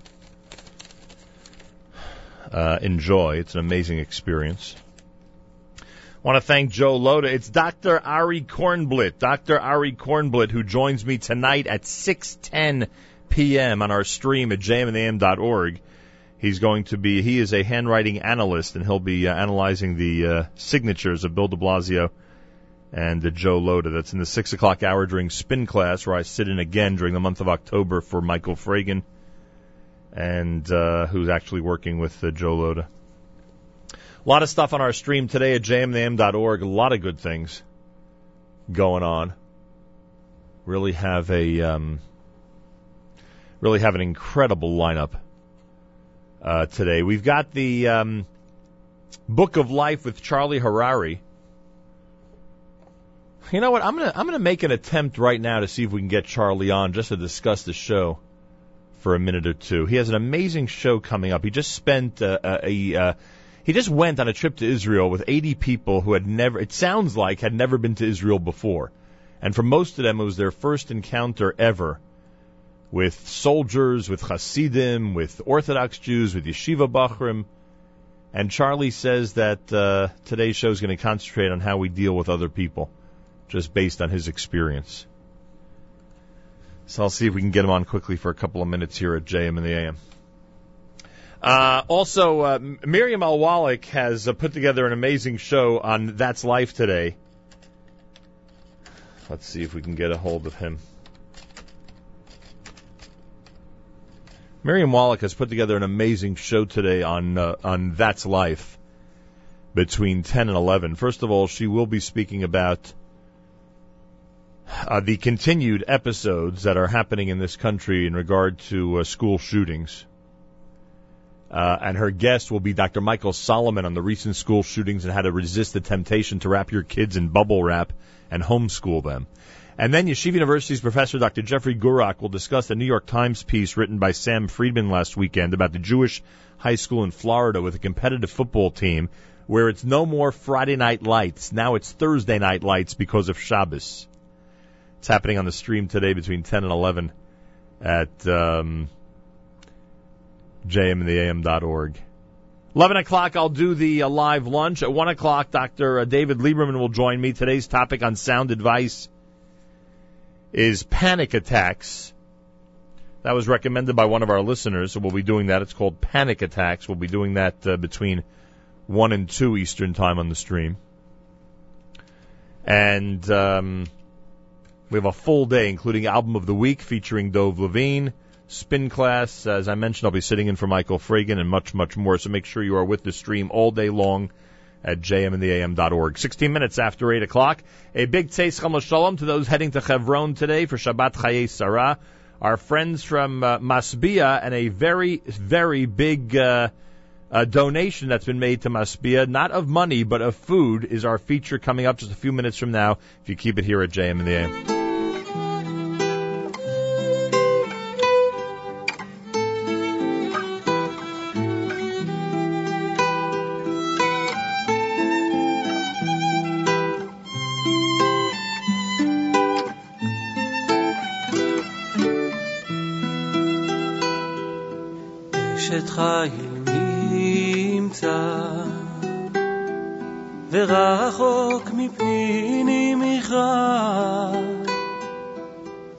בטח בה לב בעלה ושלל לא יחסר. גמלת הוא טוב ולא רע. כל ימי חייה דרשה צמר ופשתים וטס בחפץ כפיה הייתה כאוניות זוכר ממרחק תביא לחמה ותקום בעוד לילה ותיתן טרף לביתה וחוק לנערותיה.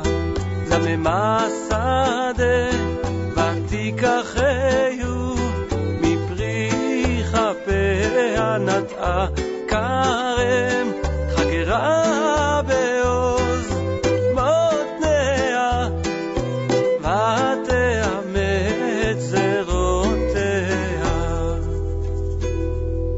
תמה כי טוב שכרה. לא יכבה בלילה נרה.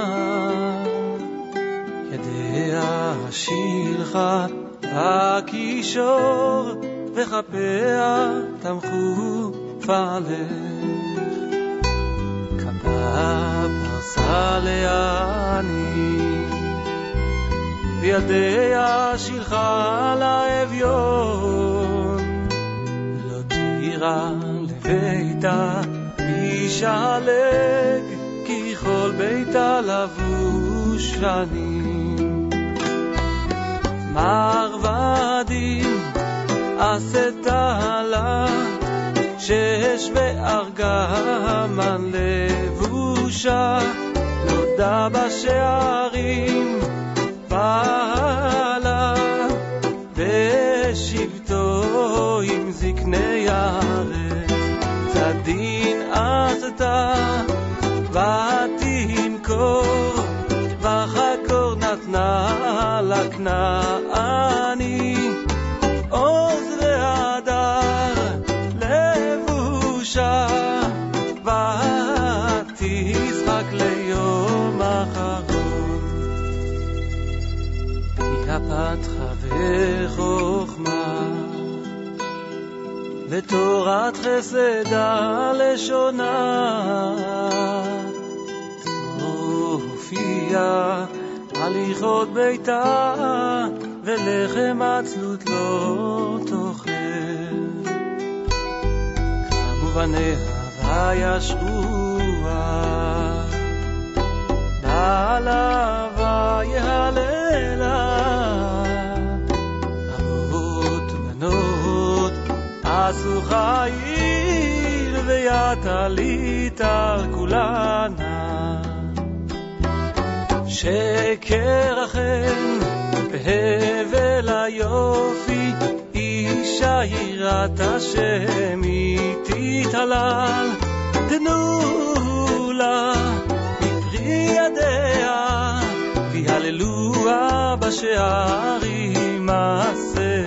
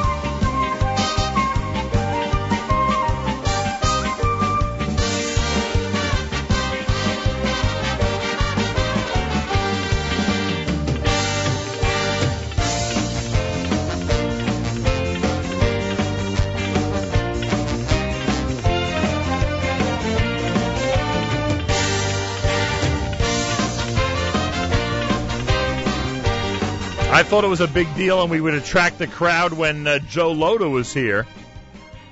Seth Leavitt of uh, Abeles and Heymann uh, Kosher Meat is in our studio, and all of a sudden the paparazzi has gone nuts. Good morning, Seth. Good morning. How are you? Why you? is Seth here? I'll explain in a moment. We have a special guest with us live via telephone. And speaking of political campaigns, if there is somebody who's familiar with political campaigns, it is the uh, executive director of Masbia, Alexander Rapaport, is with us live via telephone. And the reason that he is so familiar with political campaigns, Masbia has become so big, so important, and so prominent in our community as a uh, as a, um, a source of food for, for people in our community who are of need. That every single political candidate, let me see if Michael agrees with me or not. Shake your head, yes or no.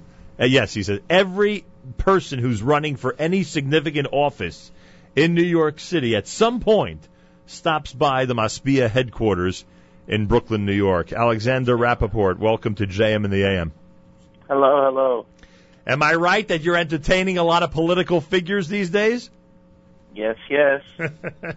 and what happens? They come in. Do you actually give them a job? Like, do they take a uh, do they take an apron and actually do some work, or it's all just a photo opportunity? Now, everybody gets an apron. Everybody gets to hand out some meals. And they do and they do actual work for you. That's very nice. Now, and we'll discuss in a minute the relationship that has been formed between Masbia and Abeles and Heymann. We'll get to it in a second. It's a big story. It's been printed uh, and written about a lot already. But first, tell me why Masbia has become so successful. I know it's supported by the community, but obviously you had to earn their trust first. What is it about Masbia that has made it such a successful place for people who are poor to come and get the food that they need? The idea is that it's very basic. There's very there's not a lot going on. There's uh, to say it like very bluntly, we, they come in hungry they leave satiated. Like they, you come in with an empty stomach and you go out full. Uh, and that's all that we do. And it, the idea that it's so simple, so plain, so basic, that's part of the success. Most people don't want to be given a form and a lot of questions asked before they get some help. the idea that you come in, you treat it like it's a restaurant, and just get um, get seated, and a waiter brings you your food, and and it's served with dignity, and it's reliable. It's there every day. We've been around for seven years.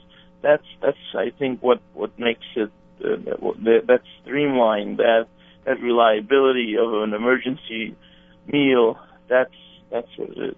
The uh, and the fact that the government officials or those who want to be government officials are spending time with you, obviously they know what the community thinks of your efforts. Alexander Rapaport's on our phone line. He's executive director of Masbia. Um, there are a lot of different ways that you keep going. I know that there are people in our community and outside our community who give very generously. They want to make sure that you have the money that's necessary to keep going on a daily basis. You just mentioned how the system you've created where people can eat in a very dignified fashion with waiter service and the feeling that they're in a restaurant, not necessarily what we would call a typical soup kitchen. Uh, that is a big factor behind your success. But another factor is that aside from uh, donations, uh, you know, cash donations, you are getting donations of food from uh, prominent companies. And uh, our friends at Abeles and Heymann, the award-winning Glatt Kosher hot dog manufacturer, and Seth Leavitt is here in our studio. They are in the midst right now of donating ten thousand dollars worth of hot dogs to what we call the Masbia Soup Kitchen. Alexander, I'll come back to you to get your reaction to this unbelievable gesture in a moment. Seth, how many hot dogs is ten thousand dollars worth of kosher hot dogs? Oh, close, close to a hundred thousand hot dogs, probably. That's pretty amazing, though. So this is not going to last for only one meal at Masbia. It should last for a while. It should last for a while, yeah. uh, how did this happen? That you uh, that you decided to uh, to make this gesture to get out there and support what is uh, the Jewish community's one of their favorite causes?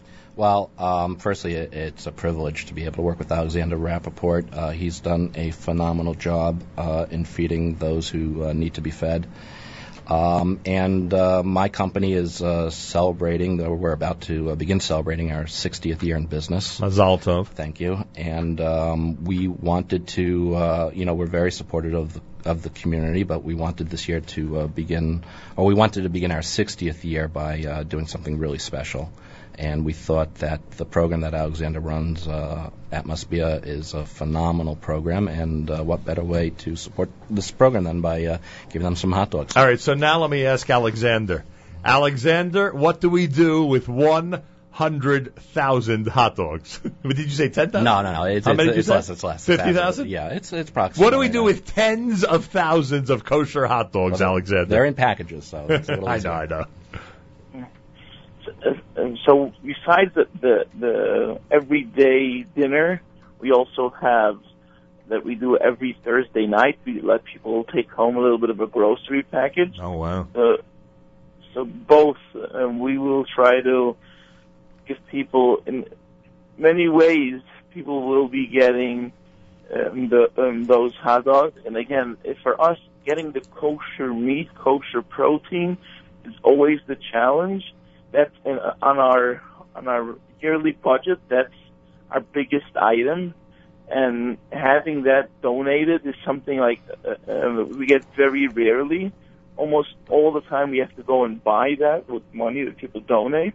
So the idea that we get um, kosher meat, kosher protein donated is for us like a very uh, important thing and a very useful thing and something that doesn't happen very often.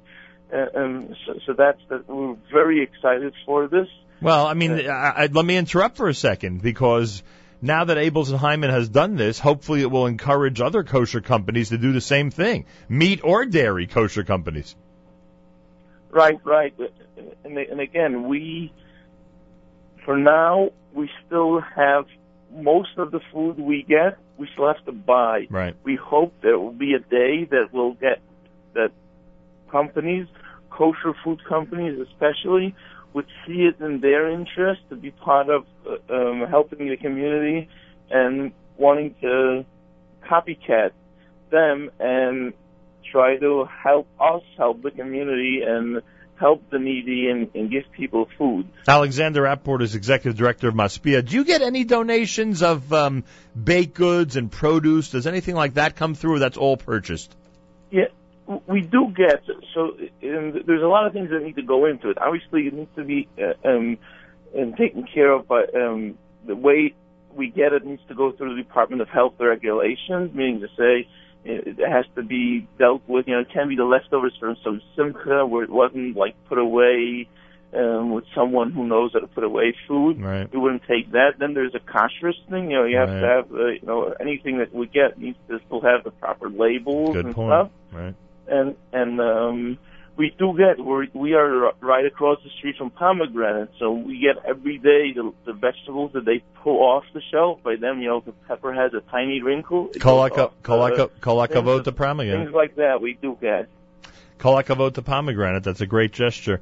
Uh, Masbia information. How do people contribute to the cause? Whether they're giving tens of thousands of hot dogs or whether they're uh, they want to give you a nice cash uh, donation. How do people support Masbia? So you can find Masbia on the web at masbia.org it's m a s b i a dot o r g and you could always uh, um um, call eight six six nine Masbia. That's eight six six nine M A S B I A. There there is there is an easy way to do if people are you know uh, listening and they have a cell phone handy. There's always if you want to give a quick ten dollar donation, you could always dial two zero two two two and put in the word soup. So it's a number with only five digits, and you put in the word soup and they'll verify if you actually want to give a donation, and you give a donation of ten dollars goes off your cell phone bill. Is my uh, Masbia video from years ago still up on the web? Sure, sure. Remember that one?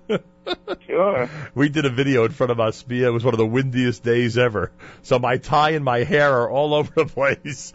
But we got the point across, Alexander, didn't we? We got the point across. Yes, God. yes. It was it was to promote people to do to share their Right. with Now, when they make a wedding, they should support Masbia as well, in addition to paying the caterer for their kid's wedding. Uh, so you can go to the web and you can support Masbia, and obviously they are in Brooklyn. Uh, What are you now? Two locations or more?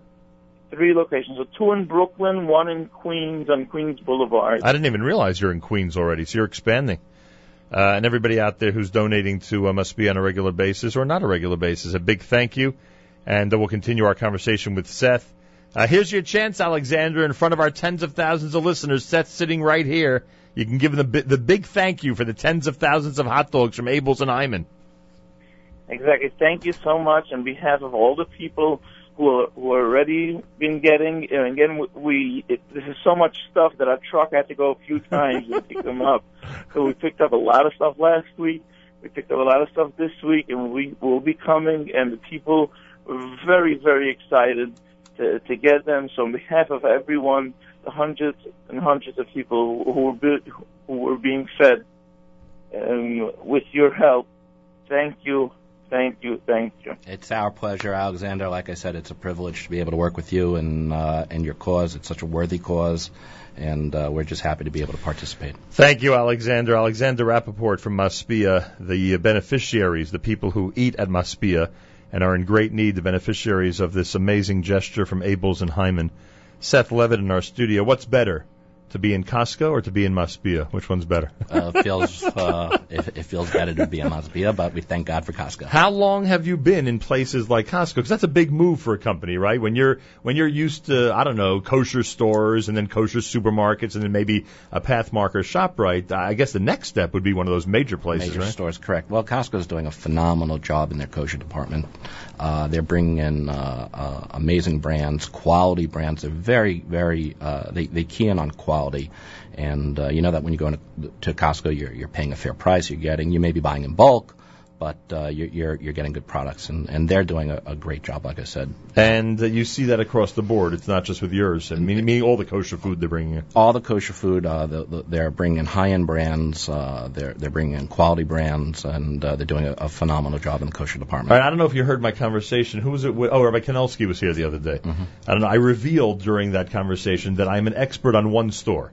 There's only one place where I know the floor plan of every single product in the store, and that's BJ's in Jersey City. So that when I go there, I can find exactly. I studied it for a couple of days, so that when my wife gives me a list, I go in, and five minutes later, I am out. Is there any hope that your product might be for a shopper like me at BJ's in Jersey Well, City? we are working on it, and maybe after the radio show today, uh, there's a, there, there'll be a chance. You think so? Are they as and uh, maybe it's not a fair question to ask you to say publicly, but just out of curiosity, do they do they also have a commitment for kosher food like Costco and others do? Uh, I believe they have a commitment uh, f- towards kosher food. However, I think what Costco has done uh, is unparalleled in the industry. Um, they've just uh, really opened their eyes and seen, and they've seen the opportunity that they have to uh, sell kosher food to the kosher community. And uh, like I said, they're doing a great job. What was the contest you won that the Forward made so popular a few months ago? The Forward uh, did a taste test uh, back in May, um, and uh, they ranked our hot dogs, or they ranked hot dogs that are available to the kosher market, Right. and our hot dogs came in number one, beating out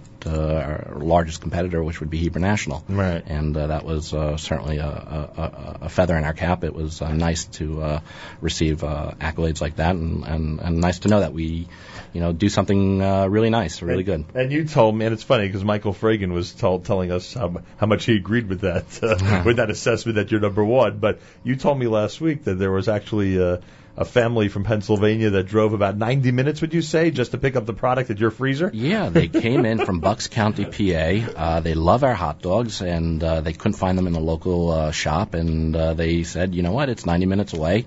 Let's take a drive. The hot dogs are good, and, and they bought a few packages of hot dogs. All right, so what's the secret? What's the key to a good kosher hot dog? You would say, you know, for the layman like me, I don't know the meat industry. I know how to eat the meat, but I don't know the industry. What what's the secret? What should we be looking for? Um, it's what you uh, put into the hot dog, um, and uh, we've always put in great ingredients. We we don't skimp. Uh, the process is is the same process as it was uh, 60 years ago. The equipment is newer, obviously, um, but we're doing it the way the original owners uh, produced the hot dog. The spices are are uh, outstanding. The meat ingredients are outstanding. Uh, the workers are outstanding. They love what they do, and that helps uh, when you're uh, manufacturing. When your employees love what they do, and, and you've got good employees, they make a good product. Simple as that. And you mentioned to me, and I, did, I never knew this. I would think that hot dogs are, you know, heavily for sale in this country all year round. But there really is a specific time of year that's heavy. I mean, summer I understand Right. because people are grilling more. But you, but you said it starts much earlier than summer. Well, our season starts actually uh, in January. and that's because Pesach. Simple Uh, as that. Simple as that. If And- not for that big holiday, it, it would be just like any other month in, in November or December. Right. Uh, it, the hot dog industry is a seasonal industry, and, and thank God we produce more than hot dogs. We produce salamis Right. and corned beefs and pastrami's. Um, but the hot dog industry itself is a seasonal. Uh, uh, uh, pro- the hot dogs are seasonal Right. items, so we really see a, a, a bump uh, in sales from uh, January all the way through the end of the summer. See, I have a different theory. Go ahead. Super Bowl Sunday. Uh, we see a bump, obviously, for uh, you know major holidays. like like Super Bowl Sunday. Yes. And is every Abeles and Heymann product kosher Pesach, or that's impossible? Uh, everything except for our mustards. That's the only thing. Those are the only things we make. Otherwise, like your hot dog packages are kosher Pesach. Our hot dogs are kosher la Pesach, uh, you know, starting in January when Right. they're when they're produced. And how many varieties of hot dogs do you have? Are you, are you do you do chicken, turkey, and all that? we uh, recently started chicken and turkey frankfurters. Uh, as my friend Shalom Lotechin says, his favorite hot dog is the uh, Chipotle hot dog. a big shout out to big, Shalom. Big shout out to Shalom. uh, we make cocktail frankfurters. We make uh, uh, footlong frankfurters. Uh, we make a variety of frankfurters. Very nice, boy, Yeah. oh boy. Well, congratulations. You're getting a lot of recognition for what you have done for Masbia. Tens of thousands of hot dogs that will be used to feed a lot of people, a lot of people in need. Uh, information about uh, everything you do, I assume there's a website. People yeah, can go to. uh, actually, uh, we are Facebook uh, page? What do people Yeah, do? we have a Facebook page, and uh, How do uh, people access that? People can just go onto Facebook and uh, type in Abeles and Heymann. In fact, uh, we are launching a campaign to get likes, and we're going to be giving away free hot dogs and uh, apparel from Abeles and Heymann, like these uh, hats, which your audience can't see, but you can. Very nice. Um, Looks like a pair of headphones there with your logo in there. yes. I like that. Um, uh, as we uh, as we gain likes, we're going to be giving away hot dogs for every thousand likes. We're going to be giving away a box, and uh, it's also a great way to interact with the customer. We I hear back from people. I, I, I maintain the page, and uh, when people have questions, I answer the questions, and people have comments, I get back. You know, uh, you know, I, I love getting feedback from our customers, and this is such a great way in today's day and age where you know with technology you can interact with the customer in California who has a question about how to dry a salami or uh, you know which is the best way to cook Right. a hot dog. And So it's all there. The public can there. follow it along. Right. So All right, Abeles and I and Heymann uh, Facebook page would be the best way to follow that. And next week is the big trade show. And That's I, right. I have to emphasize it's for the trade. Right. In the Meadowlands area, it's called Kosher Fest for the 25th consecutive year. Right. You have invited us to actually do our live lunch Tuesday from your booth. Any idea what booth number? we are booth 511. 511. 511. Easy for me to remind people. And uh, will be very easy to spot. At how many things during that presentation will I be taste testing? I must prepare myself for how many? Uh, firstly, we have the hot dogs that'll be uh, grilled up at the show, and Right. we have salami Right. and um, Some corned beef there? Uh, for you, we'll bring out There some corned go. beef and uh, some pastrami. We'll bring I got some, a staff. bring some feed. bread. You know, I got a staff to feed. You know that, right? We'll should, take care should, of you. should I bring a loaf of bread? Bring a loaf of rye bread, and uh, we'll, we'll, make I you hope some- Mark Zomik's listening. He's he's going to produce the whole thing, and, and if he hears that we need a loaf of rye bread, believe you me, we'll have a loaf of rye bread there. I can tell you that much. All right, so that should be fun. That'll be Tuesday. People can hear that on the stream, Mm-hmm. and it'll be booth five one one 511. if you are in the kosher trade If you're in the kosher trade, and you're it's open. attending Kosher Fest in New Jersey. Correct. Simple as that.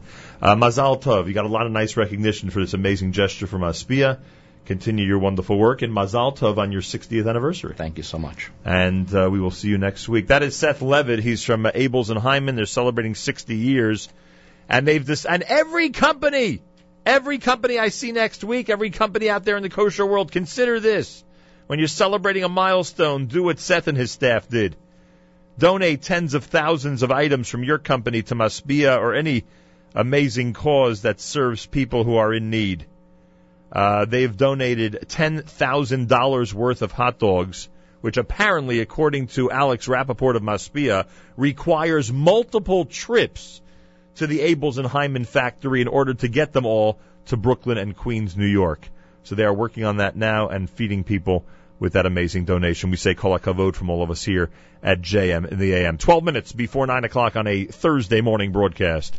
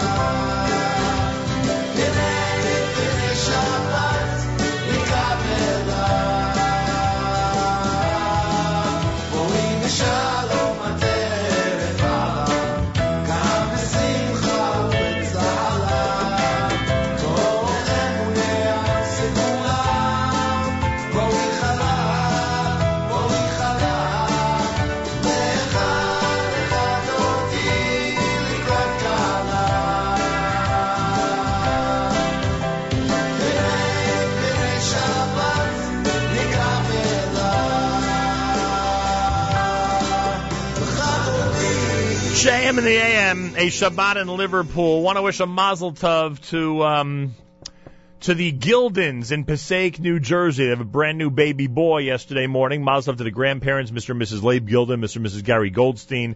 That's Karen and Penny celebrating the birth of a brand new boy. Mazel Tov from all of us here at JM in the AM. We we were able to get Charlie Harary for two minutes. He has an amazing show coming up six minutes from now on the stream at jmintheam.org. Charlie Harary, welcome back to JM in the AM. Hello, Nachum. It is such an honor to be back with you. And it's great, great to be here. All right, we got to do this really quickly. Tell us about the trip you recently took. Oh, it was out of this world. We took 90 guys uh, from the ages of 40 to 60 from all over the country um, in South America to Israel for eight days. For most, it was the first time they've ever been to Israel. Uh, we we covered the entire land, and being able to see Israel for the first time in the eyes of somebody in his 50s, a lawyer, or a doctor, or a banker, a regular guy, who had never been to Israel, who had never been to Judaism, who's completely unconnected, was just amazing. Unbelievable. Um, now this has sprouted a program that you're going to be doing five minutes from now. The Book of Life this morning, which is on our stream at jmintheam.org, starts at nine o'clock. And you're actually going to be talking about how we get along with others, lessons you learned from this journey. Yeah, what's amazing is that when you take a journey to Israel for the first time with somebody, and they're up against people that they've never met before, they've never seen an Israeli soldier live. Like to us, we take that for granted, but all they've seen of Israeli soldiers is what's reported on the media. They've never seen anyone that was didn't look like them. They never saw someone who dressed differently. They never saw somebody who was a chassid, and they themselves many times never grappled with their own Judaism. And so when we talk about growth and change in our lives, there are things that are blocking us. Mm. And being able to see somebody else grapple with that at that level this week, you, you see and understand and realize all the things that are going on in our lives, all the judgments we're making towards people that look different, all the things that we're blocking in our own change and our own growth, literally come right before our eyes. And so the whole show is going to be through the eyes of these guys, understanding how in our own lives there are things that are blocking us, judgments that we're making, um, opportunities that we're not seeing. Um, that is just literally right before our eyes that we can that we can take advantage of. Charlie Harary, Book of Life, four minutes from now on our stream at jmintheam.org, which we refer to as the Nachum Segal Network. I hope that you are feeling what so many of us at the network are feeling, Charlie, that the beginning of our second season has been greeted with tremendous enthusiasm by people out there. We are getting that feeling. I hope that the folks that are listening to the Book of Life have given you that feeling as well. Yeah, I mean, I, it's so such an honor to be a part of the network, and and I'm getting it from all over. People are listening and getting involved, and Nachum, it is an honor to be part uh, of your network. It's it's just great. May we continue to grow together. And Charlie Harary, I'll be listening and learning some lessons, I'm sure, in the next hour. Thank you. That is an honor for me. Now the pressure is on. the pressure is on, all right. Go get 'em, as we say in the world of media. Charlie Harary, Book of Life, coming up next here at jmintheam.org. You will hear about that journey and you'll hear about the challenges of uh, how to deal with others, how to judge or not judge those around us. Miriam L. Wallach has a great program with That's Life. Dr. Michael Solomon on the topic of the recent school shootings and how we should handle our kids in general when they hear about these types of news items and when we hear about them. And Yeshiva University's Dr. Jeffrey Gurock on Sam Freedman's piece last weekend about the Jewish high school in Florida who has turned Friday night lights into Thursday night lights. Just amazing. I'll do a live lunch at 11. Dr. Lieberman and me with sound advice between uh, between 1 and 2 on the stream on the topic of panic attacks. Album of the week later on during spin class tonight when I'm in for Michael Fragin. We will speak to Dr. Ari Kornblit on the subject of what the two mayoral candidates can tell us through their handwriting. Tomorrow morning, Malcolm Hoenlein with the weekly update at 7:40, plus a report from Chevron. And I'm told that uh, Hananya Kramer is going to join us about a new program that he's involved with this coming Monday night as well. That'll be happening tomorrow. And I want to remind all of the people in our audience who have any interest in technology and tech stuff. Today again at 12:30 Eastern Time as part of our live lunch, Adaram Aaron Schechter and the geek neurologist, as he calls himself, uh, Dr. Stephen Rudolph, have an unbelievable discussion, an impromptu discussion. I know this. It was done impromptu. Trust me, folks. On the subject of operating systems, especially vis-a-vis tablets. Uh, it is real. It's, it's un- anybody who's into this stuff at all. You have to listen every Thursday at 12:30. It's an unbelievable presentation, and we'll link to it. We'll link to the uh, uh, to the tablet section that Aaron Schechter provides for us, uh, bo- both on Facebook and Twitter later on. It's really fascinating. Our brothers and sisters in Israel. We are with you. It's your favorite America's one and only Jewish Moments in the Morning Radio program, heard on listeners sponsored WFMU East Orange, WMFU Mount Hope. Rockland County at 91.9 on the FM dial, around the world on the web, jmintheam.org. And that'll close out a Friday broadcast. A Friday broadcast. Wishful thinking. That'll close out a Thursday morning broadcast. My thanks to Joe Lhota. He was here earlier today. My thanks to uh, Seth Levin. My thanks to Charlie Harary. My thanks to all of you. And Yosef Segal, thank you as well. Till tomorrow, don't forget, stay with us all day long on the stream. Thursdays are very special at jmintheam.org. Until tomorrow, Nachum Segal reminding you, remember the past, live the present, and trust the future.